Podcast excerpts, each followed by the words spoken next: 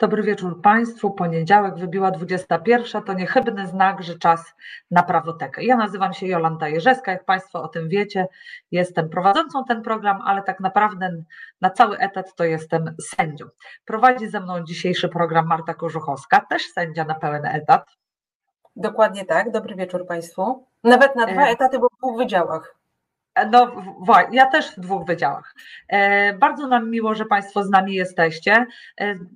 Muszę to powiedzieć, bo zastanawiając się nad tym, co powiem Państwu na początek, pomyślałam sobie, że takie audycje to one zawsze mnie trochę cieszą, ale trochę też mnie smucą. Cieszy mnie to, że będziemy gościć e, młodą prawniczkę, która specjalizuje się w e, obronie praw człowieka, e, jest za to nagradzana, robi świetną robotę, ale smutne jest to, że w naszym państwie tacy prawnicy są no, potrzebni to pewnie zawsze byliby potrzebni, ale że są potrzebni aż tak bardzo.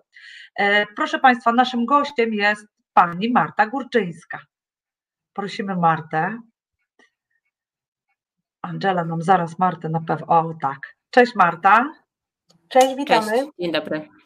Proszę Państwa, Marta jest prawniczką, e, pracuje w Helsińskiej Fundacji e, Praw Człowieka i współpracuje również, e, jak rozumiem, z ramienia tej właśnie organizacji z grupą Granica.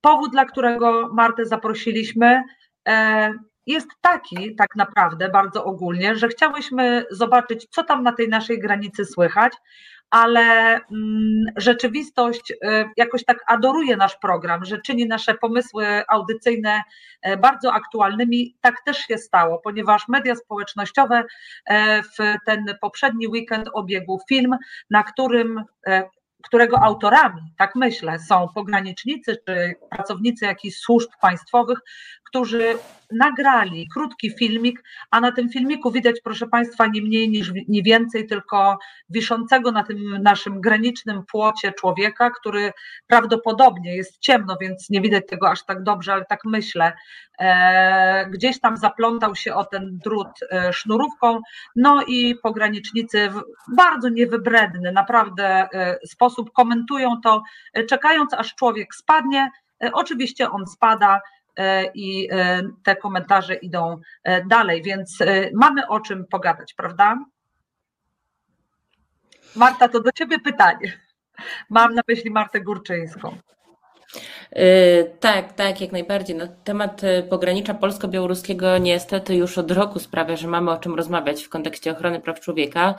A ten filmik e, szokujący, który obiegł ostatnio media, no tym bardziej tutaj e, jest kolejnym powodem do rozmowy o tym, w jaki sposób nasze służby postępują na e, granicy z osobami, które tę granicę przekraczają, które z różnych powodów, część z nich chce ubiegać się o ochronę międzynarodową, część chce dołączyć do rodzin, część z jeszcze różnych innych powodów migruje w poszukiwaniu bezpiecznego życia.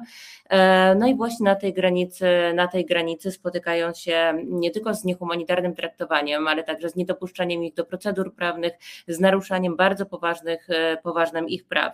E, na tym filmiku to może od razu sprostuję, ponieważ e, Straż Graniczna od razu zdementowała, że to nie są funkcjonariusze Straży Granicznej, więc tutaj, żeby być, żeby, że tak powiem, opierać się o prawdziwe informacje, to trzeba by tutaj też zaznaczyć, że to prawdopodobnie nie są faktycznie pogranicznicy, to byli, to byli żołnierze sił zbrojnych. Niemniej jednak chodzi o, zdecydowanie chodzi o, o funkcjonariuszy, o osoby umundurowane, działające z ramienia naszego państwa, które w imieniu tego państwa i na jego polecenie zostały oddelegowane do działań na polsko-białoruskim pograniczu. I to są działania, na które my zwracamy uwagę już od e, ponad roku, że są to działania niezgodne z obowiązującymi przepisami i bardzo często niestety po prostu nieludzkie. I ten filmik to doskonale prezentuje. To znaczy, e, to co jest najbardziej szokujące, to to, w jaki sposób ta osoba, która no właśnie utknęła na tym murze, e, została potraktowana. Nie wiemy, czy została jej udzielona pomoc, nie wiemy właściwie do dzisiaj, co się z tym człowiekiem stało, czy został odwieziony do szpitala, czy zostały wobec niego wszczęte odpowiednie procedury. E, my wzywamy cały czas służby do tego, żeby te działania prowadzone na pograniczu były transparentne. Co więcej, żeby takim osobom, które się na tej granicy pojawiają, udzielana była odpowiednia pomoc. Na tym filmiku to, co słyszymy, to są śmiechy, to są kpiny, to, jest, to są niewybredne żarty tych tych, tych um, umundurowanych osób z sytuacji tej osoby, która na tym drucie kolczastym, który wieńczy ten, tą zaporę, która stanęła między Polską a Białorusią, zawisła w sytuacji zdecydowanie zagrażającej życiu. Przypomnijmy, że ten mur ma kilka metrów. Upadek no właśnie, na głowę z takiej wysokości to, tak, dokładnie, może się skończyć albo poważnymi obrażeniami, albo nawet śmiercią. I to, e, w jakim stanie my obecnie spotykamy osoby, które znajdują się po polskiej stronie granicy, po przekroczeniu tego muru w różny sposób, ponieważ, tak jak mówiliśmy od początku, kiedy pojawiły się pierwsze doniesienia o tym, że taki mur będzie powstawał, żaden mur migracji nie zatrzyma, ona będzie tylko bardziej niebezpieczna. No i niestety jest to dokładnie to, co widzimy dzisiaj w tych lasach, to znaczy osoby, które tę granicę przekraczają, albo decydują się na przejście górą, e, tam gdzie właśnie, jak widzieliśmy na tym filmiku, e, wieńczy ten mur koncertina, czyli bardzo niebezpieczny drut kolczasty, który e, rani ciało w momencie, kiedy, kiedy no właśnie, kiedy różne osoby przez niego przechodzą, albo wybierają drogę pod murem, albo dookoła tego muru, tam gdzie są bardzo niebezpieczne tereny, na przykład rzeczne, więc ta zapora, jak to nazywa Straż Graniczna, czy mur, jak to my o nim mówimy bardziej dobitnie, tak naprawdę nie spowodowała, nie spowodowała w żadnym wypadku zatrzymania tej migracji, e, co ogłasza w wielu komunikatach Straż Graniczna i Ministerstwo Spraw Wewnętrznych i Administracji, a jedynie spowodowała, że te przejścia przez granice są zdecydowanie bardziej niebezpieczne i w wielu przypadkach kończą się bardzo poważnymi obrażeniami. Mhm. A ja mam takie pytanie, czy udało się e, ustalić tożsamość tej osoby? Czy my wiemy w ogóle, kto to był, czy, czy to się nie udało? No to jest właśnie problem, że my nie, tutaj nie możemy liczyć e, niestety na transparentność działań służb, nie dostajemy takich informacji, nie wiemy, co się dalej z tą osobą stało, nie wiemy, kim ta osoba była. E, są pewne domysły, ponieważ no my działając na pograniczu już od e, ponad roku, mamy też swoje źródła zdobywania takich informacji, niemniej jednak to oczywiście zawsze będzie, no to nie, to nie będą nigdy informacje pełne, z tego względu, że tak jak mówię, nasz dostęp do informacji jest bardzo ograniczony, służby służby nie współpracują z nami, powiedziałabym wręcz przeciwnie, utrudniają nam nasze działania polegające na niesieniu pomocy humanitarnej czy prawnej na pograniczu i raczej starają się, mm, raczej starają się ukrywać to, co na tym pograniczu się dzieje, niż informować w rzetelny sposób społeczeństwo o sytuacji, jaka tam ma miejsce. Mhm. Dojdziemy jeszcze do tego. Jeszcze się, jeszcze się no, no bo pan bo, bo e, Oskar Oskar zadał takie, zadał takie pytanie, na, na, na które myślę nie możemy przejść na, do porządku dziennego, w sensie je ominąć. Czy nie łatwiej przekroczyć granice legalnie przez przejście graniczne? Byłoby łatwiej, tylko że mamy tutaj e, dwa problemy związane z przechodzeniem przez e, przejście graniczne. Pierwszy jest taki, to jest problem, na który e, zwracaliśmy uwagę od początku i też jest to już doskonale udokumentowane przez dziennikarzy śledczych, którzy zajmują się tą tematyką, ale też przez obrońców praw człowieka, przez organizacje działające na pograniczu. Te osoby, które znajdą się na polsko-białoruskiej granicy są pod kontrolą służb białoruskich. To znaczy służby białoruskie nie dopuszczają tych osób do tego, żeby mogły sobie swobodnie wybrać to miejsce przekroczenia granicy, ale kontrolują ten ruch, czy zarządzają tym ruchem migracyjnym, e, wysyłając właśnie te osoby do przekraczania tej granicy w miejscach poza przejściami granicznymi. Bardzo często słyszeliśmy i nadal słyszymy mm, e, mm, historie o tym, jak te osoby, które znalazły się w Białorusi, bardzo często nieświadome zupełnie tego, co e, tam zastaną, były zmuszane do tego, żeby przechodzić tą granicę w miejscach poza przejściami, były częstokrotnie, wielokrotnie przez jedną i drugą straż graniczną przepychane z jednej jednej strony na drugą i nie miały właściwie już z tej sytuacji możliwości wyjścia, to znaczy nie mogły ani wrócić e, z powrotem do Mińska, bo służby białoruskie im na to nie pozwalały, ani nie mogły dostać się do Polski i wejść w te odpowiednie procedury, które powinny być im umożliwione, bo polskie służby graniczne odsyłały ich z powrotem do Białorusi i w rezultacie znajdują się w sytuacji, gdzie nie mają możliwości pokierowania własnym losem i wyboru miejsca, w którym mogłyby i chciałyby tą granicę przekroczyć. To jest pierwsza rzecz.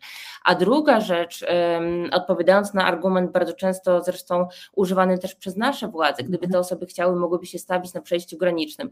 Po pierwsze, przypomnijmy sobie, co się stało, kiedy duża grupa tych osób po wielu miesiącach tej przepychanki, to znaczy w listopadzie zeszłego roku, postanowiła stawić się na przejściu granicznym w Kuźnicy. To przejście przejście graniczne w Kuźnicy zostało natychmiast zamknięte po polskiej stronie i polskie służby graniczne e, nie dopuściły tych osób do właśnie tego legalnego mm, przejścia celem złożenia wniosków o udzielenie im ochrony. No i poza tym też jeszcze kolejny problem jest taki, na który zwracamy uwagę też od wielu już lat, nie tylko od wybuchu tego kryzysu, ale też jeszcze wcześniej. Polska już wielokrotnie była krytykowana przez Europejski Trybunał Praw Człowieka, ale też przez polskie sądy krajowe za niedopuszczanie uchodźców do legalnych procedur na legalnych przejściach granicznych. To znaczy mieliśmy takie sytuacje i w Terespolu, ale też na przykład na przejściu granicznym między Polską a Ukrainą w Medyce, mm, kiedy osoby chcące ubiegać się o azyl stawiały się na tym przejściu, składały wnioski, czy wyrażały taką wolę, żeby wnioski złożyć, a Straż Graniczna zupełnie te wnioski ignorowała i odsyłała te osoby z powrotem, czy to do Białorusi, czy do Ukrainy. W związku z czym ta możliwość legalnego składania, czy stawiania się na legalnym przejściu w celu złożenia wniosku, niestety już od wielu lat jest w Polsce ograniczona. No, obecny rząd dosyć no, jasno wyraził się. Prawda? Bo od tego trzeba zacząć, że wiz na to, żeby do Polski czy do Unii Europejskiej w ogóle wjechać, to oni nie mają. Musieliby się dopiero ubiegać w tym trybie y, uchodźczym, prawda? Te, te, osoby pochodzą z takich miejsc, gdzie jest bardzo mała szansa na to, że w ogóle mogłyby taką wizę dostać. To są takie kraje jak Jemen, jak Syria, jak Afganistan, e, gdzie właściwie możliwość ubiegania się o wizę jest albo bardzo ograniczona, albo, albo żadna. Wynika to stąd, że są to kraje zdestabilizowane, gdzie albo nie działają ambasady, mm, albo gdzie mm, nie ma możliwości e, udokumentowania czy e, dopełnienia tych wszystkich formalności, które są wymagane do tego, żeby taką wizę otrzymać. Często są to zresztą zresztą osoby, które wielokrotnie próbowały ubiegać się o taką wizę do Unii Europejskiej e, i było im to odmawiane. To są osoby, które na przykład przez wiele lat żyły w obozach dla uchodźców, albo żyły w tak zdestabilizowanych krajach jak Syria e, czy jak Afganistan, e, gdzie te możliwości ubiegania się o wizę, tak jak mówię, no były, były zupełnie żadne. Te osoby często mówią nam o tym, że przez wiele lat próbowały dołączyć legalnie do członków swoich rodzin, którzy już tutaj żyją w innych krajach Unii Europejskiej, albo próbowały tutaj zaaplikować o wizę humanitarną ze względu na sytuację ich w krajach. Próbowały zdobyć wizę ze względu na konieczność leczenia dzieci, które chorując na różne choroby nie były w stanie leczyć się w swoich krajach pochodzenia. Więc te powody migracji są różne, natomiast faktycznie łączy te wszystkie osoby to, że pochodzą z miejsc na tym świecie, które e, nie mają za bardzo możliwości wyjścia. To, to nie jest tak łatwe jak dla nas. Nam się wydaje, że jeżeli chcemy, nie wiem, podróżować gdzieś na drugi koniec świata, właściwie to wystarczy, że pójdziemy do ambasady i wystąpimy o wizę i tą wizę dostaniemy. To jest nasz przywilej tej naszej bogatszej części świata, natomiast tych krajów, z których te osoby pochodzą, tak jak mówię, tych możliwości zazwyczaj nie ma. To jest problem, na który zresztą zwracamy uwagę też od wielu lat jako grupy zajmujące się ochroną praw człowieka, że do Europy nie mamy właściwie, czy bardzo mało mamy takich legalnych ścieżek wjazdu. Nie oferujemy wiz humanitarnych, nie prowadzimy masowych przesiedleń osób z obozów dla uchodźców. Właściwie cały ciężar mm, wsparcia dla osób uciekających z własnych państw spoczywa w większości w tych krajach biedniejszych, w krajach sąsiadujących z tymi regionami, gdzie dochodzi do różnego rodzaju konfliktów czy masowych naruszeń praw człowieka. Ale to znaczy, że cała Unia w pewnym sensie zawodzi, tak? Bo jeśli nie mamy takich mechanizmów, no to też te państwa, nie jeden raz to przecież obserwowaliśmy już, że te państwa, na które nasilały się e, te próby e, przekroczenia granicy, no one mm, nie dawały sobie z tym rady, ale w naszym kraju jest trochę inaczej, bo u nas wygląda to tak, jakbyśmy nie chcieli sobie dać rady, mimo że ta pomoc była nam oferowana, prawda? Ja myślę, że y, znaczy oczywiście tak, zgadzam się, że mm, ta pomoc była oferowana. Polska tutaj nie zdecydowała się na wsparcie Unii Europejskiej w zakresie rozwiązania kryzysu humanitarnego na granicy. Też te liczby, zaznaczmy, nie były takie i wciąż nie są tak duże, jak bywały na innych granicach europejskich, więc tutaj nawet nie można mówić um, o kryzysie migracyjnym, co e, cały czas jest podnoszone w debacie publicznej. My mówimy tak naprawdę w tych ostatnich, w przeciągu ostatniego roku o liczbie być może 30 tysięcy osób, które przez tą granicę próbowały przejść albo przeszły. Porównajmy to sobie do ponad 5 milionów osób z Ukrainy, które uciekły albo do Polski, albo przez Polskę i nie wywołały w żaden sposób kryzysu. Nie mówimy tutaj o kryzysie granicznym. Mówimy oczywiście o większych wyzwaniach, czy o różnych problemach, z których teraz będziemy i mierzymy się oczywiście cały czas, ale jeżeli poradziliśmy sobie z takimi liczbami, to czymże jest to 30 tysięcy. Tak no samo jak sobie porównamy. Chciałam zatrzymać przy tych liczbach, bo. E, przeglądałam ten raport, który jest na stronie Grupy Granica i w pewnym momencie podawaliście bardzo dokładne e, dane, czyli tak, na przykład e, czerwiec 2001 600 osób w miesiącu, lipiec 1000 osób w miesiącu, sierpień 1300 osób na granicy. Czy jesteście w stanie w tej chwili tak samo e, to analizować. Czy, czy wiecie, jak ten ruch na granicy wygląda teraz w 2022 roku, w momencie, kiedy zaczęła się jesień? Bo myślę, że to jest interesujące. I mam też jedno pytanie. Pan Tomasz e, do naszych słuchaczy, Szendlarewicz, napisał, że po tylu wyjaśnieniach o sytuacji na granicy te naiwne pytania budzą zażenowanie. Mam takie pytanie, czy chodzi o, o nasze pytania, czy na czacie? To proszę o wskazanie w międzyczasie. Mhm. Jeżeli chodzi o liczby, to od samego początku było bardzo trudne, dlatego że niestety nie ma rzetelnych statystyk, które by potrafiły dokładnie nam powiedzieć, ile tych osób przekroczyło granicę, ile tych osób próbowało przekroczyć granicę e, i ile przez tą granicę faktycznie przeszło. Wynika to z tego względu, że te statystyki, które prowadzi Straż Graniczna, są bardzo niedokładne. Każda osoba, która tą granicę przekroczy i następnie zostaje zatrzymana przez polskie służby, e, w większości te osoby nie są rejestrowane, one są zawracane z powrotem na stronę białoruską i następnie najczęściej wobec braku innej możliwości, wobec braku wyjścia z tej sytuacji, próbują tą granicę przekroczyć ponownie. Więc bardzo często te mm, próby przekroczenia granicy są wielokrotne, więc w tych liczbach podawanych przez Straż Graniczną mamy kilka razy mniej faktycznie osób niż te, niż te dane, które są podawane. My oczywiście też mamy bardzo ograniczony dostęp do informacji, w związku z tym, że przez większość tego czasu mieliśmy najpierw strefę stanu wyjątkowego, następnie strefę zakazu wjazdu e, na te tereny pogranicza. E, nie mieliśmy też e, możliwości zebrania dokładnych danych, więc to są tylko te dane, które podajemy, to są przybliżone dane dotyczące tych interwencji humanitarnych, które my prowadziliśmy w tym czasie, liczby osób, które się do nas zgłosiły, liczby do osób, które poprosiły nas o pomoc w dostarczaniu im e, żywności czy, czy, e, czy innych rzeczy potrzebnych do przetrwania w lesie. Mm, natomiast nie, tutaj nie, nie powiedziałabym, że to są bardzo dokładne statystyki. Natomiast one rzeczywiście dają pewne pojęcie. W tym momencie około powiedzmy między 100 a 150 osób zgłasza się do nas tygodniowo z prośbą o pomoc właśnie z, Polsko, z polskich lasów po przekroczeniu granicy z Białorusią, czyli mamy kilkaset osób miesięcznie, które znalazły się po polskiej stronie granicy w bardzo trudnych warunkach e, i nie, nie, nie mają właściwie znikąd tej pomocy zapewnionej i w związku z tym zwracają się do nas. Więc to nie są duże liczby, jeżeli to sobie wszystko sumujemy, kilkaset osób miesięcznie, e, to znowu no, porównując czy do innych granic europejskich, czy do tych, grani- czy do tych liczb dotyczących e, osób z Ukrainy, to są liczby rzeczywiście znikome, natomiast o tyle duże, że mówimy o kilkuset osobach miesięcznie, które są poddawane przemocy, które są e, w skrajnie ciężkich warunkach w lesie, głodne, e, bez pitnej wody, bez dostępu do pomocy medycznej i których życie jest e, narażone w związku z tym, w jakich warunkach przybywają. Więc pod tym względem to są faktycznie duże liczby i można mówić o kryzysie humanitarnym, natomiast absolutnie nie o kryzysie migracyjnym. Widziałam. Joli, w słowo padło, czy pytanie, ile osób do tej pory e, zginęło na granicy. Ja e, w raporcie z kolei Helsińskiej Fundacji Praw Człowieka znalazłam taką informację, że potwierdzonych jest 16 osób śmiertelnych, ale 187 zaginięć na granicy. Czy to się zgadza? Y, tak, to były dane na koniec czerwca, kiedy wydawaliśmy ten raport. Te liczby się trochę zmieniły. Wiemy już o kolejnych ciałach, które zostały latem znalezione po polskiej stronie granicy, o kolejnych ofiarach śmiertelnych. Wiemy też o ofiarach śmiertelnych po stronie białoruskiej, aczkolwiek tutaj oczywiście te informacje e, są trudne do zweryfikowania. To są informacje podawane przez białoruskie służby graniczne, więc trzeba mieć ograniczone zaufanie co do tego.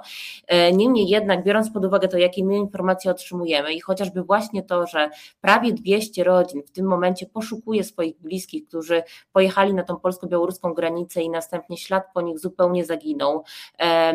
Te, te osoby, proszę sobie wyobrazić, to jest 200 rodzin, które w tym momencie przeżywa dramat, nie wiedząc zupełnie, co się z członkami ich rodzin dzieje. Odzywają się do nas e, bracia, siostry, e, mężowie, żony, matki osób zaginionych, które zupełnie nie wiedzą od czego w ogóle zacząć poszukiwania, dlatego że tak jak mówię, te osoby, które przekraczają granice i są następnie na stronę białoruską z powrotem odstawiane przez Straż Graniczną, chociaż jest to pewien eufemizm, słowo mm, odstawiane, bo jak wiemy, chodzi po prostu o przerzucanie tych osób, czy wypychanie często przez rzekę, e, czy przez e, dziury wcześniej w płocie, teraz w tej zaporze. E, I to jest te 200 prawie osób, co do których zupełnie nie wiadomo, gdzie w ogóle zacząć te poszukiwania. Służby nie współpracują, nie prowadzą poszukiwań tych osób. Te osoby są często zdane same na siebie, ewentualnie właśnie na wolontariuszy, którzy im są w stanie być może pomóc skierować ich do odpowiednich instytucji, albo dziennikarzy, którzy wykonują w taką pracę e, pomocy tym rodzinom. E, natomiast jest to garstka osób, które w tym momencie się tym zajmuje w stosunku do tych potrzeb, no to jest oczywiście to bardzo mało. No i przede wszystkim szykujące to jest e, najbardziej to, że państwo nic nie robi, to znaczy, że nie ma tutaj żadnego wsparcia instytucjonalnego dla tych właśnie rodzin. Więc nie wiemy, jaka jest rzeczywista liczba osób, które zginęły czy zmarły na tym polsko-białoruskim pograniczu. Jestem przekonana, że jest to więcej niż te oficjalnie potwierdzone przypadki. E, wiemy, wiemy też to od osób, które pracują na co dzień w puszczy, takich jak leśnicy czy naukowcy, że są takie miejsca w puszczy, które są tak bardzo e, trudno dostępne, że prawdopodobnie nigdy tych ciał nie znajdziemy, jeżeli to tam właśnie te osoby zmarły. Mhm. Marta, e, ale ten, e, ten, ta cała sytuacja, ona trwa już e, ponad rok. I wiemy, bo rozmawiałyśmy też na, w naszej audycji z panią profesor Machińską i ona opowiadała też o jakichś takich próbach przeprowadzenia takiej informacyjnej akcji, która by, bo sama powiedziałaś, że te osoby, które na tą granicę przyjeżdżają, bardzo często nie mają bladego pojęcia, dokąd one trafią, uważając, że po prostu korzystają z jakiejś tam szansy, żeby opuścić swój kraj, gdzie z jakiegoś powodu nie chcą być. Najczęściej to są poważne powody. Ale pytanie moje jest takie, czy my na tej granicy mamy wciąż te same osoby, czy też te osoby nadal napływają? Czy przyjeżdżają nowi? E, mamy, mamy nowe osoby, które, które przyjeżdżają na tą granicę. W tym momencie, jeżeli chodzi o mm, te narodowości osób, które na tej granicy się pojawiają, czy te, do których my docieramy z naszą pomocą, to są przede wszystkim osoby z Jemenu, z Somalii, z Kamerunu, z Etiopii. To są wciąż osoby z Syrii, z Afganistanu i z Iraku, czyli e, tak jak było na początku kryzysu. Czyli mamy tutaj różne narodowości osób pochodzących z różnych miejsc na świecie, które, tak jak mówiłam, no, łączy przede wszystkim to, że są to kraje w dużej mierze zdestabilizowane, czy kraje, gdzie dochodzi do masowych naruszeń praw człowieka, albo kraje, gdzie po prostu trwa wojna. Więc te powody są, są oczywiste, dla których te osoby wyjeżdżają. Natomiast faktycznie Często jest tak, że te osoby nie wiedzą, co zastaną, ale też w niektórych przypadkach te osoby mają informacje odnośnie tego, jaka ta sytuacja na tej granicy jest, a mimo to decydują się na tą podróż. No i to też świadczy o tym, jak zdesperowane są mm, te osoby ubiegające się o możliwość, no właśnie, poszukiwania tego bezpiecznego życia w Europie przez tą granicę.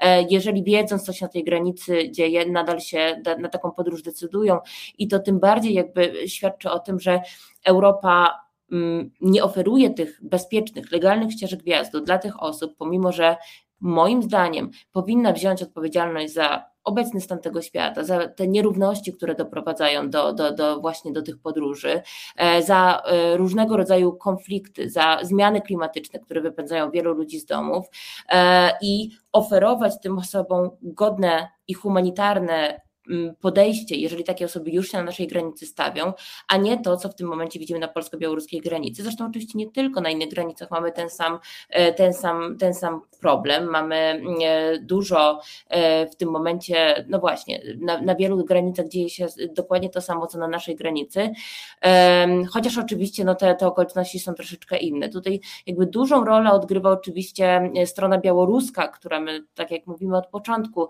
jest no, zdecydowanie tym aktorem, który tą, tą migracją steruje, e, który e, wiemy, że w różnych krajach Bliskiego Wschodu, Afryki powstały biura podróży e, wspierane czy też zakładane przez osoby powiązane z reżimem białoruskim, które wykorzystują tą sytuację po to, żeby zarabiać pieniądze na tym, żeby te osoby tutaj na podstawie tych wydawanych białoruskich wiz do Europy, do Europy ściągać, tylko że no właśnie, pytanie jest w tym momencie o naszą odpowiedź na to wszystko. To znaczy nie ma wątpliwości, że to, co robi Białoruś jest absolutnie niezgodne i z prawem międzynarodowym, ale też po prostu z podstawowymi zasadami człowieczeństwa, jak można człowieka wyrzucić w takie warunki do lasu, zmuszać go do przechodzenia na e, drugą stronę właśnie w tak niebezpiecznych warunkach, czy przetrzymywać, tak jak wiemy, że to się dzieje w różnych takich prowizorycznych obozach po białoruskiej stronie, bez dostępu do pożywienia, bez dostępu do pomocy medycznej.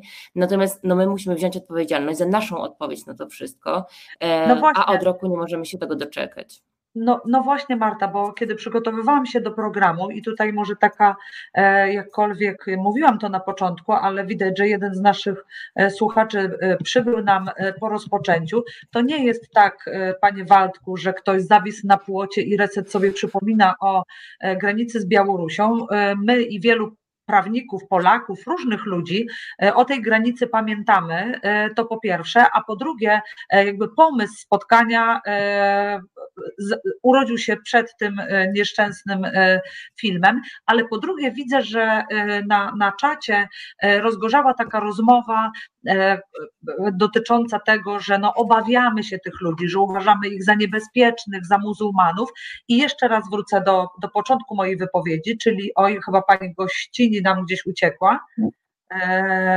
Może to chwilowe przejściowe problemy. Może coś się nie stało. Proszę Państwa, ja widzę wszystkie... Ale dokładnie, dokładnie o tym samym e, pomyślałam, że e, brakuje o. chyba też e, takiej kampanii informacyjnej, do, odnośnie tego, dlaczego ci ludzie uciekają i, i, I w związku z tym, że brak jest tej informacji takiej powszechnej, no to faktycznie my się obawiamy e, tego, co pokazuje e, nasz e, czat i nasi słuchacze, że obawiamy się tej odrębności, inności, ale myślę, że przede wszystkim wynika to z braku wiedzy, no bo ja zakładam, że właśnie część z tych osób, zwłaszcza z Syrii, ucieka przed reżimem i przed tym, co się wydarzyło, i przed jakimś przed tym, do jak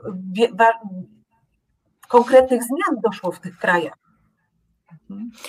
Tak, oczywiście i to jest uważam kolejny e, e, błąd i e, nasz zarzut w stronę, w stronę władz, to znaczy no właśnie szerzenie dezinformacji, nie podpieranie się prawdziwymi danymi, nie mówienie o tym, jakie są powody tych migracji, kto na tej granicy się stawia, nie informowanie społeczeństwa w rzetelny sposób o tym, jak ta sytuacja wygląda, tylko używanie tej sytuacji w celach, no powiedzmy, stricte politycznych.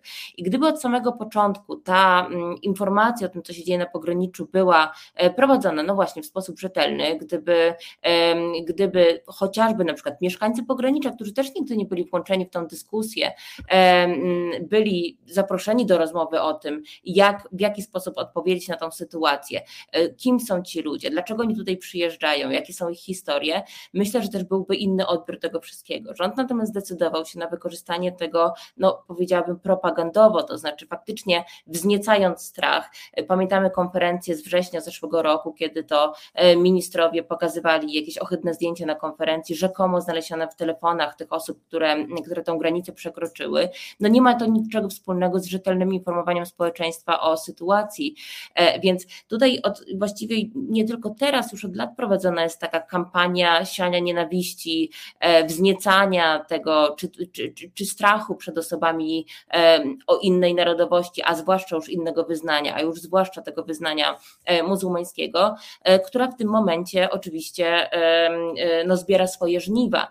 I ja, ja nie mam wydaje mi się, że to jest jasne, że jeżeli dzieje się coś nowego, jeżeli dzieje się coś nieoczekiwanego, niespodziewanego, jeżeli pojawia się nagle grupa osób z innych krajów, być może też o innym wyznaniu, pojawia się w pierwszej reakcji pewien niepokój. Natomiast no tutaj zadaniem władz, i ja bym to tak widziała, byłoby dementowanie tych, tych właśnie niepokojów społecznych, podawanie rzetelnych informacji i pozwolenie społeczeństwu na wyrobienie sobie własnego zdania. Natomiast no jak wiemy, tak się nie stało. Ta narracja była taka bardzo jednoznaczna od samego początku. To znaczy, że są to osoby. Ale, ale, ale, czy my coś wiemy, żeby taką e, narrację przerwać, żeby udzielić informacji? Bo tu Państwo pytają na przykład, ile osób próbujących mhm. Przekroczyć granicę mogło być powiązanych z terroryzmem? Czy są jakieś informacje na ten temat? Czy dotarły do Pani no jakieś informacje, które by potwierdzały, że wśród tych osób są e, kandydaci na terrorystów czy terroryści? No ja bym powiedziała, że y, dotychczas nie usłyszeliśmy niczego, co mogłoby świadczyć o tym, że wśród tych osób y, były prowadzone jakieś postępowania, czy zapadły jakieś wyroki, e, no właśnie dotyczące chociażby udziału w, czy, czy, czy powiązań e, z działalnością terrorystyczną, e, więc nie widzę podstaw czy powodów do tego, żeby, żeby wysnuwać takie wnioski. Myślę, że problemem przede wszystkim jest to i myślę, że jako obywatele powinniśmy czuć się bezpieczni, że wobec tych osób, które taką granicę przekraczają właśnie poza przejściami granicznymi w sposób nieuregulowany, będą wszczynane odpowiednie procedury, procedury, które pozwolą nie tylko na zapewnienie poszanowania praw tej osoby i na e, ocenienie, czy taka osoba kwalifikuje się do otrzymania ochrony w Polsce, czy też innej formy pobytu, a może powinna po prostu być zawrócona z powrotem do kraju pochodzenia, ale też takie procedury pozwoliłyby na weryfikację takiej osoby pod względem bezpieczeństwa.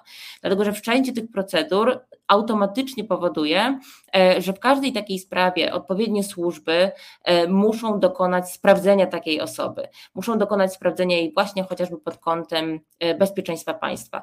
Ponieważ jednak te osoby nie są rejestrowane, te procedury nie są wszczynane, to my w wielu przypadkach po prostu nie mamy żadnych informacji o tych osobach, a przynajmniej nie mają tych informacji służby, które są właśnie od tego, żeby takimi sprawami się zajmować.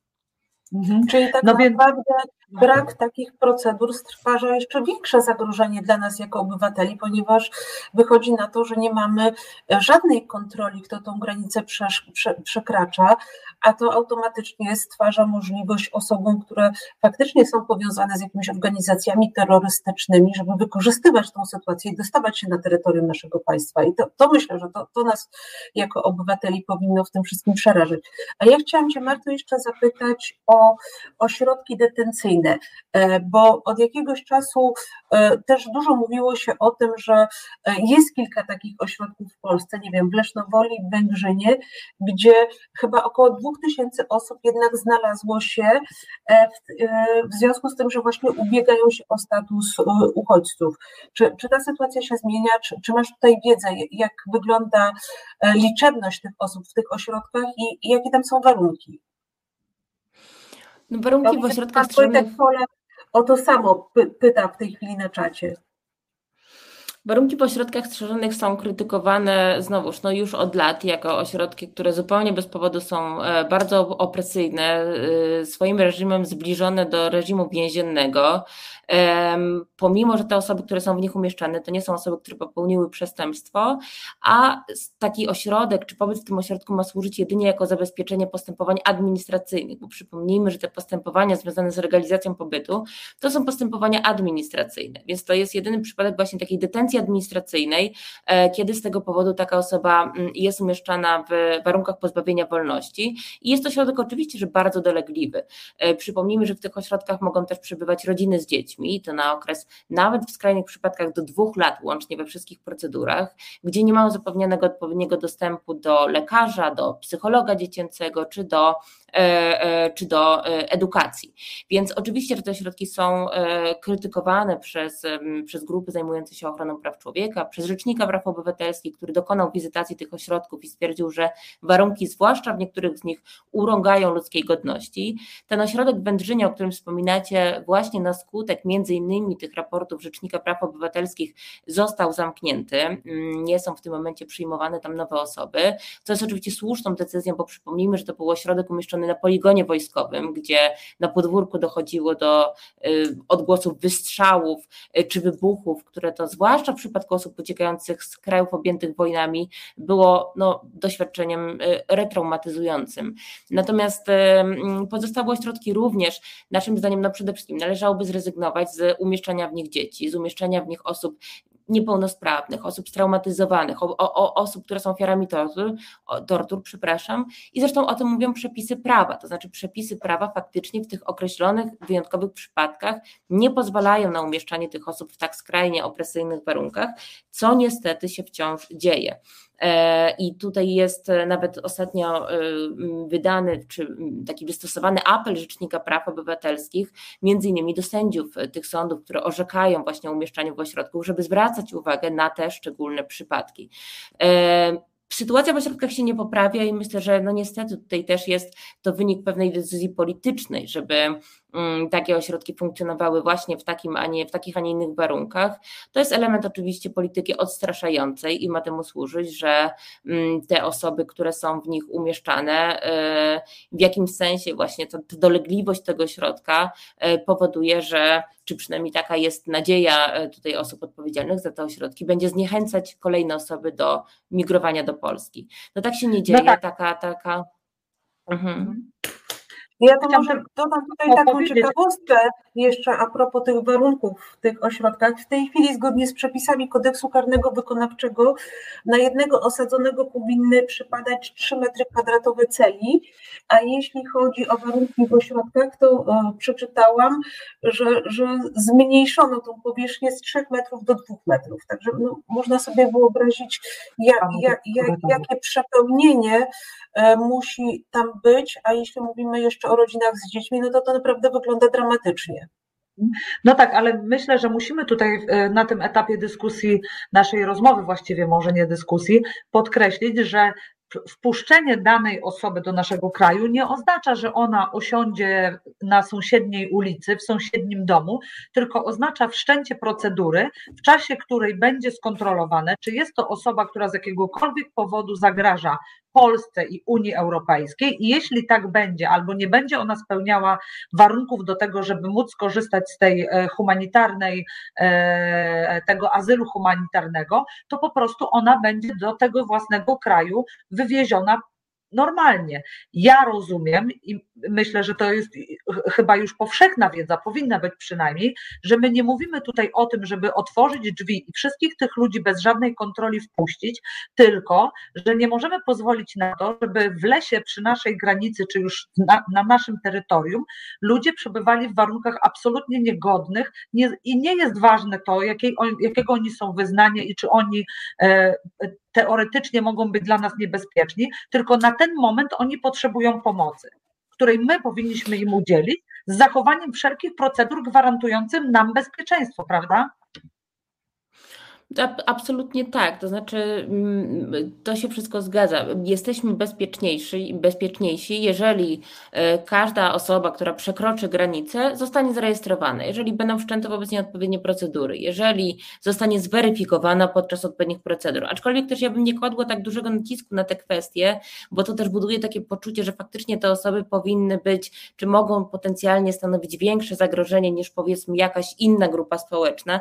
No też tak nie jest. I też żadne statystyki tego nie potwierdzają, jak się, mm, e, jak się mm, analizuje właśnie e, te dane dotyczące tego, czy faktycznie te osoby stwarzają tutaj, czy mogą potencjalnie stwarzać większe zagrożenie dla bezpieczeństwa państwa.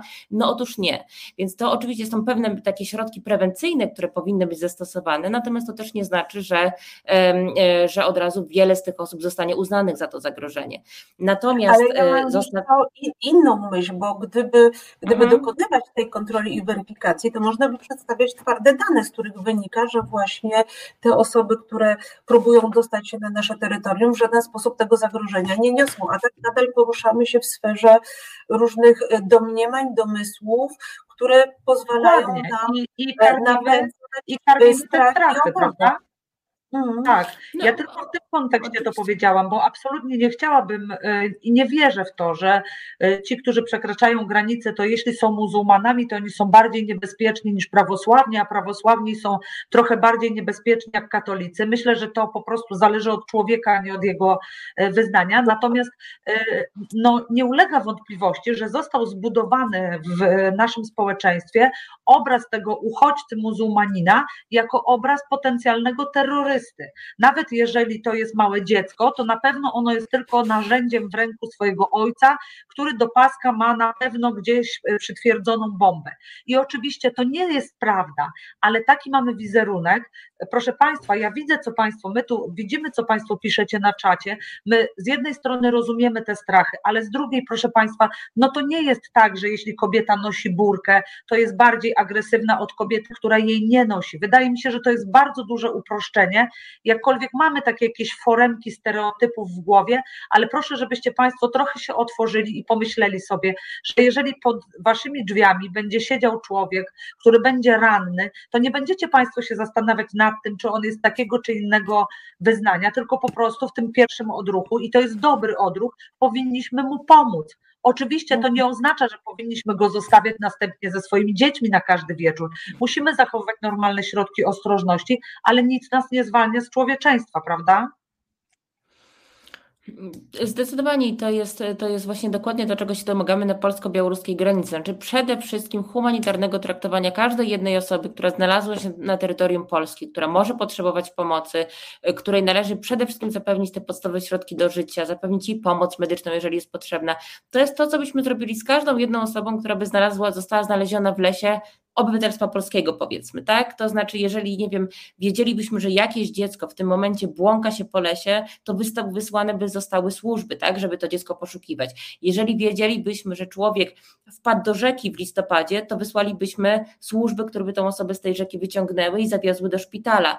Natomiast tutaj, z tego powodu tylko, że te osoby nie mają tego polskiego obywatelstwa, że mm, pochodzą z innych miejsc, mają inny kolor skóry czy inne wyznanie, to nagle tej pomocy się im zupełnie nie udziela, co w ogóle nie znajduje uzasadnienia, no właśnie z takiego humanitarnego punktu widzenia, nie mówiąc już o kolejnej kwestii, czyli właśnie takim łamaniu praw człowieka w sposób, e, no w sposób powiedziałabym bardzo poważny, bo tutaj mówimy nie tylko o łamaniu prawa człowieka do poszukiwania azylu, e, do poszukiwania ochrony międzynarodowej, ale mówimy o e, nieludzkim traktowaniu, mówimy o zagrożonym prawie do życia, które no chociażby w Europejskiej Konwencji Praw Człowieka czy w naszej polskiej konstytucji jest jednym z ważniejszych praw. Mówimy o prawie do godności, bo to jest odzieranie tych ludzi całkowicie z godności, jeżeli są e, traktowane właściwie jak zwierzęta w tych lasach, e, poszukiwane, wyłapywane, wyrzucane i to nie w humanitarny sposób. One są wrzucane na paki ciężarówek wojskowych e, bez dostępu do lekarza, bez dostępu do tej pomocy humanitarnej. Są często wyrzucane w środku nocy do lasu i zmuszane do tego na przykład, żeby przekroczyć rzekę na stronę białoruską. E, w często minusowych nawet temperaturach, bo przecież i zimą mieliśmy do czynienia z takimi przypadkami, zresztą teraz zima się znowu zbliża i my jesteśmy znowu przerażeni, w jakim stanie będziemy te osoby, te osoby zastawać. No i też właśnie to, co widzieliśmy na tym filmiku, od, od którego wyszłyśmy w tej rozmowie, z takim lekceważeniem i drwiną, jakby zupełnie te osoby zostały odczłowieczone w oczach naszych służb i nie, nie zasługiwały na to, na to zwykłe ludzkie traktowanie. No a to jest moim zdaniem chyba najbardziej niebezpieczna sytuacja, kiedy tak łatwo e, przychodzi nam kogoś odczłowieczyć. Pan Tomasz Szyndlarewicz znowu czyta w moich myślach i wskazuje właśnie na to, że wielu, wielu Syryjczyków, którzy ucieka, którzy uciekają, są katolikami. I tutaj to jest właśnie to, o czym wcześniej mówiłam, że e, tak naprawdę te osoby w przypadku, w momencie, kiedy tam do władzy doszli talibowie, to są chyba jedną z najbardziej zagrożonych grup właśnie ze względu na to wyznanie. Także tutaj e, myślę, że przede wszystkim jeszcze raz wiedza, wiedza, wiedza, co, co dzieje się e, w tych krajach, z których ci ludzie uciekają. Ale ja Jeśli mogę tutaj jeszcze jeszcze tylko jedną rzecz tylko wtrącę, bo to jest może istotne, też pamiętajmy, że bardzo duża liczba tych osób, które znalazły się na, na naszej granicy, to byli Kurdowie, którzy walczyli z państwem islamskim w swoim kraju i których przecież jeszcze kilka lat temu tak bardzo podziwialiśmy. Tyle głosów wsparcia szło do Kurdów, między innymi z Polski, za ich bohaterską postawę. E, także oni uciekają przed dokładnie tymi zagrożeniami, których my tak dzisiaj się boimy e, i o których bardzo często te osoby zupełnie niesłusznie oskarżamy. Jeszcze słuchajcie, Dobrze, nie poruszyliśmy ja jednego pytania wepnę, Joli, e, no bo jesteśmy prawniczkami, rozmawiamy przede wszystkim tutaj o aspektach prawnych. E, doczytałam się, że Europejski Trybunał Praw Człowieka e, wydawał zarządzenia tymczasowe w sprawie 65, w 65 sprawach emigranckich. Czy możesz nam coś więcej powiedzieć, jak to się stało, że doszło do wydania takich zarządzeń i co to były za przypadki? I, i, i w jakim celu te zarządzenia zostały wydane. To jest w ogóle bezprecedensowa e, sytuacja, bo zarządzenia tymczasowe Europejski Trybunał Praw Człowieka wydaje w bardzo wyjątkowych przypadkach, wtedy Zdarza kiedy. Się na sędziów. E, tak, teraz o tym Ostatni. coraz częściej słyszymy akurat jeżeli chodzi o Polskę, no ale to też świadczy o tym, w jak trudnej się sytuacji znaleźliśmy, że Trybunał musi do takich środków się uciekać. To są takie środki, które wydaje mm, Trybunał wtedy, kiedy to zagrożenie praw danej osoby może nastąpić właściwie lada moment, lada godzina czy lada dzień, więc potrzebny jest bardzo szybki sposób postępowania. I właśnie te zarządzenia tymczasowe czasowo zobowiązują państwo do określonego typu postępowania.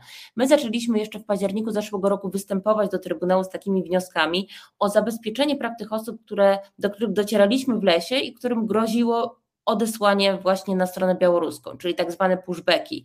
I Trybunał tutaj do tego wniosku, do tych naszych wniosków e, zaczął się przychylać. Faktycznie w tym momencie już mamy ponad 70 takich zarządzeń tymczasowych, w których Trybunał nakazał polskim władzom powstrzymanie się od przekazania konkretnej osoby czy konkretnej rodziny z powrotem na terytorium Białorusi, uznając, że na Białorusi grozi im niebezpieczeństwo, że Polska jest zobowiązana do zapewnienia tym osobom humanitarnego traktowania i przynajmniej do rozpatrzenia ich spraw. To znaczy Trybunał nie oczywiście nie przesądził, jaki będzie wynik tej sprawy, ale zdecydowanie sprzeciwił się takiemu odsyłaniu ludzi po prostu do lasu bez żadnych procedur i bez żadnego trybu.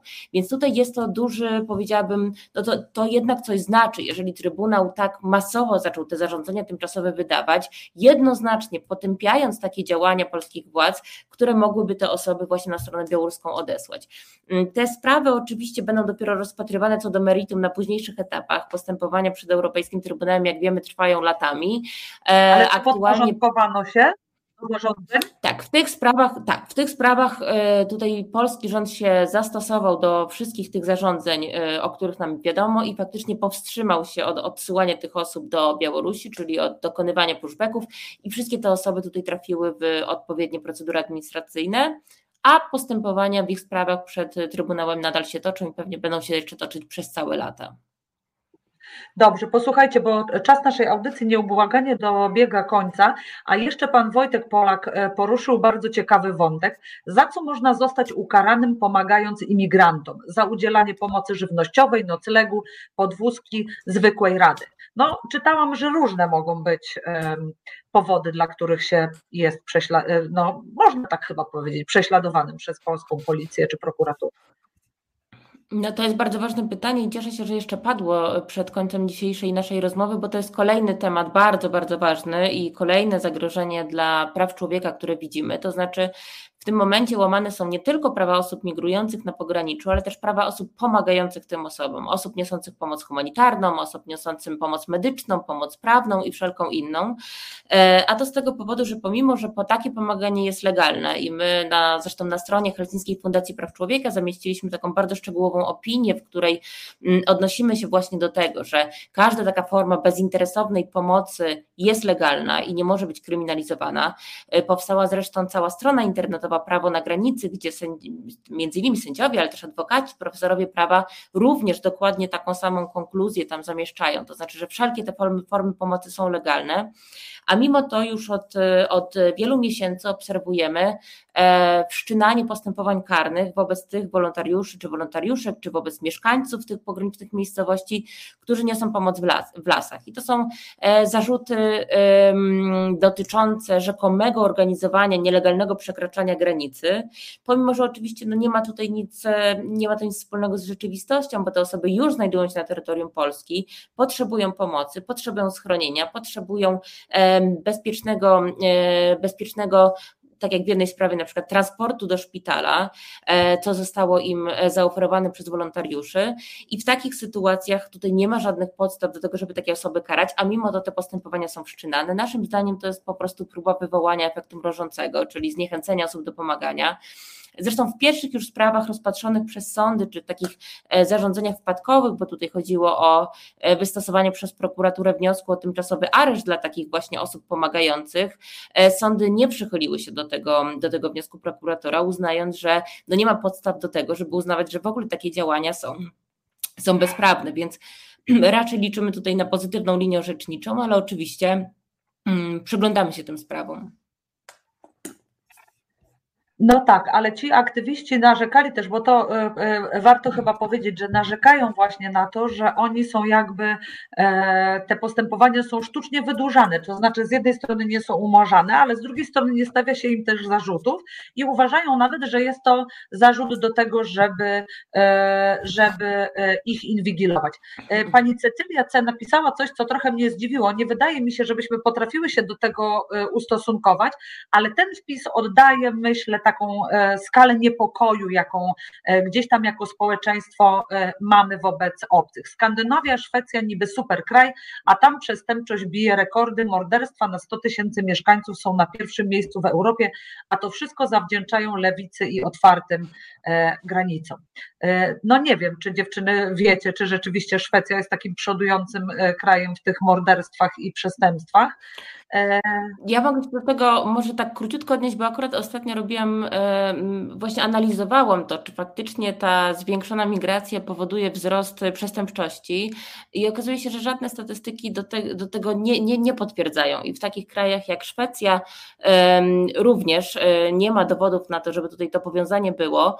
E, to wynika, to, to o czym Pani pisze, to wynika bardzo często ze złej, jakby złego analizowania takich, takich danych, na przykład to był słynny, słynna sprawa właśnie tych na przykład spraw z gwałtami, kiedy nagle mówiło się, że w Skandynawii tak wzrosła lawinowo liczba gwałtów, otóż okazało się, że po prostu zmieniono definicję gwałtu, tak, i e, to, co wcześniej w ogóle za gwałt uznawane nie było, e, dzisiaj już jest. Okazało się, że też kobiety na skutek różnych kampanii społecznych częściej i chętniej zaczęły w ogóle zgłaszać różnego rodzaju takie, takie zachowania, e, więc to nie miało nic wspólnego ze wzrostem samego przestępstwa.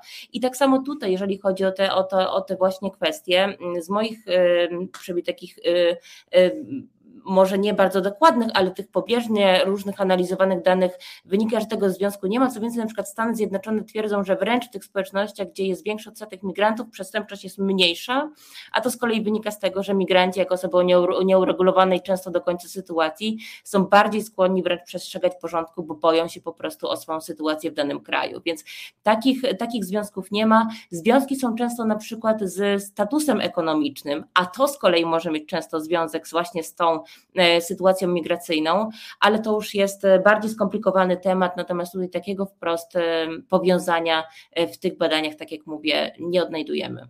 Ja ze swojej strony Wydaje mogę się, dodać, ponieważ jako Wydział Wykonawczy współpracuję z Urzędem do Spraw Cudzoziemców, że tak naprawdę cudzoziemiec, który został skazany za popełnienie nawet jakiegoś drobnego przestępstwa na terenie e, naszego kraju, czy nawet drobnej kradzieży sklepowej, która jest odnotowana w karcie karnej, e, ma bardzo trudną pozycję i właściwie nie jest możliwe, aby uzyskał e, stały pobyt na terenie RP, mm. więc to, to, to co nasza gościni teraz powiedziała, myślę, że jest właśnie uzasadnione w procedurze co, co oczywiście też nie można wykluczyć, że jakaś część tych osób, jak w każdym społeczeństwie, może być powiązana z jakimiś zorganizowanymi grupami o charakterze przestępczym, no ale to, to może się wydarzyć w każdej społeczności i i, i tej, która jest nam bliższa kulturowo, i tej, która jest nam dalsza kulturowo. Wydaje mi się też, że czytałam kiedyś, że Niemcy prowadzili też takie badania, e, czy też statystyczne jakieś e, zliczali, e, że ci, którzy do ich kraju przybyli jako uchodźcy, okazywało się, że to są ludzie, którzy w bardzo dużym procencie, nie pamiętam go oczywiście, ale był to, był to rzeczywiście znaczący odsetek, że oni jakby znaleźli stabilizację, czyli podjęli pracę, nie są, nie są jakby na utrzymaniu obywateli niemieckich w tym znaczeniu, że nie korzystają korzystają e, z pomocy społecznej. Także myślę, proszę Państwa, że e, warto by zakończyć naszą dzisiejszą audycję tym, że gdzieś tam mamy wdrukowane te lęki, ale e, wydaje mi się, że one też wynikają z tego, że pewnie nigdy takiej osoby ani Państwo, ani my, no, poza Martą Górczyńską, nie spotkaliśmy takiej osoby, która bezpośrednio tej pomocy wymagała i wydaje mi się, że w takiej sytuacji odruch serca naprawdę pozbawia nas takich analitycznych rozważań, czy ten człowiek będzie w przyszłości gwałcicielem, czy będzie e, musieli mu e, udzielać jakiejś pomocy z MOPS-u. Po prostu tu i teraz musimy mu pomóc, a cała reszta e, to jest coś, nad czym oczywiście z ostrożnością i zgodnie z procedurami, ale z zachowaniem praw człowieka powinniśmy się pochylać. I myślę, że to jest najważniejsza e, myśl, która z dzisiejszej tej audycji naszej e, musi e, wypłynąć, mimo wszelkich naszych obaw, bo mamy obawy przed tym, co jest nieznane, nie znamy tej kultury, ale to nie znaczy, że ona już na pewno przyniesie na nas ruinę i nieszczęście, prawda? Tak, ale też myślę, że warto podkreślać to, że mamy prawo do tych obaw i, i to jest normalne, że te obawy y, czujemy, ale powinniśmy być po prostu otwarci i, i właśnie starać dowiedzieć, dowiedzieć się więcej.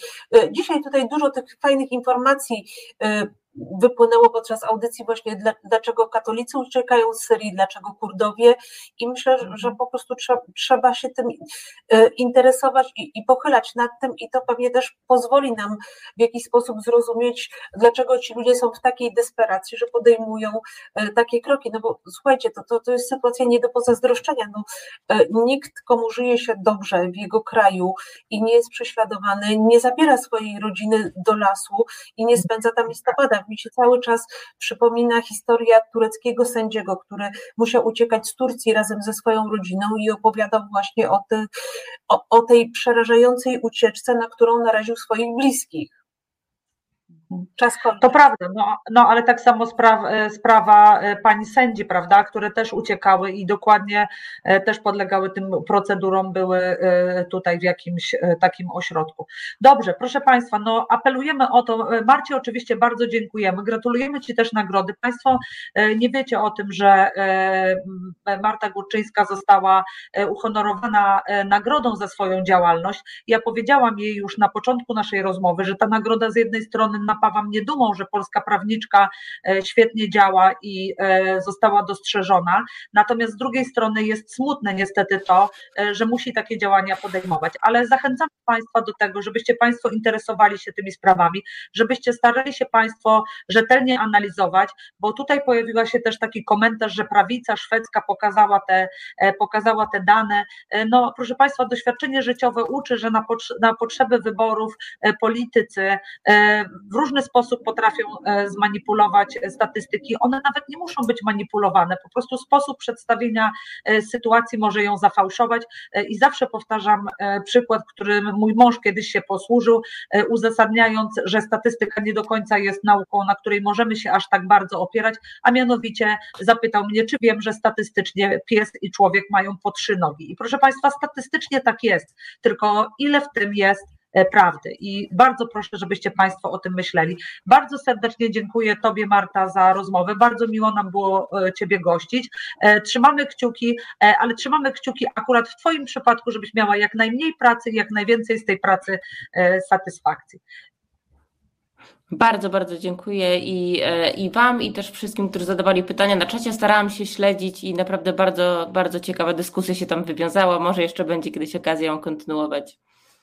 Mam nadzieję, że będziemy mogli podsumować, kiedy będziemy mieli sukcesy w załatwieniu tego kryzysu w sposób jak najbardziej humanitarny. Dziękujemy Państwu, zapraszamy na, e, za tydzień do Prawoteki. Dziękuję Tobie również, Marta, serdecznie. Dobranoc Państwu, proszę słuchać nas za tydzień.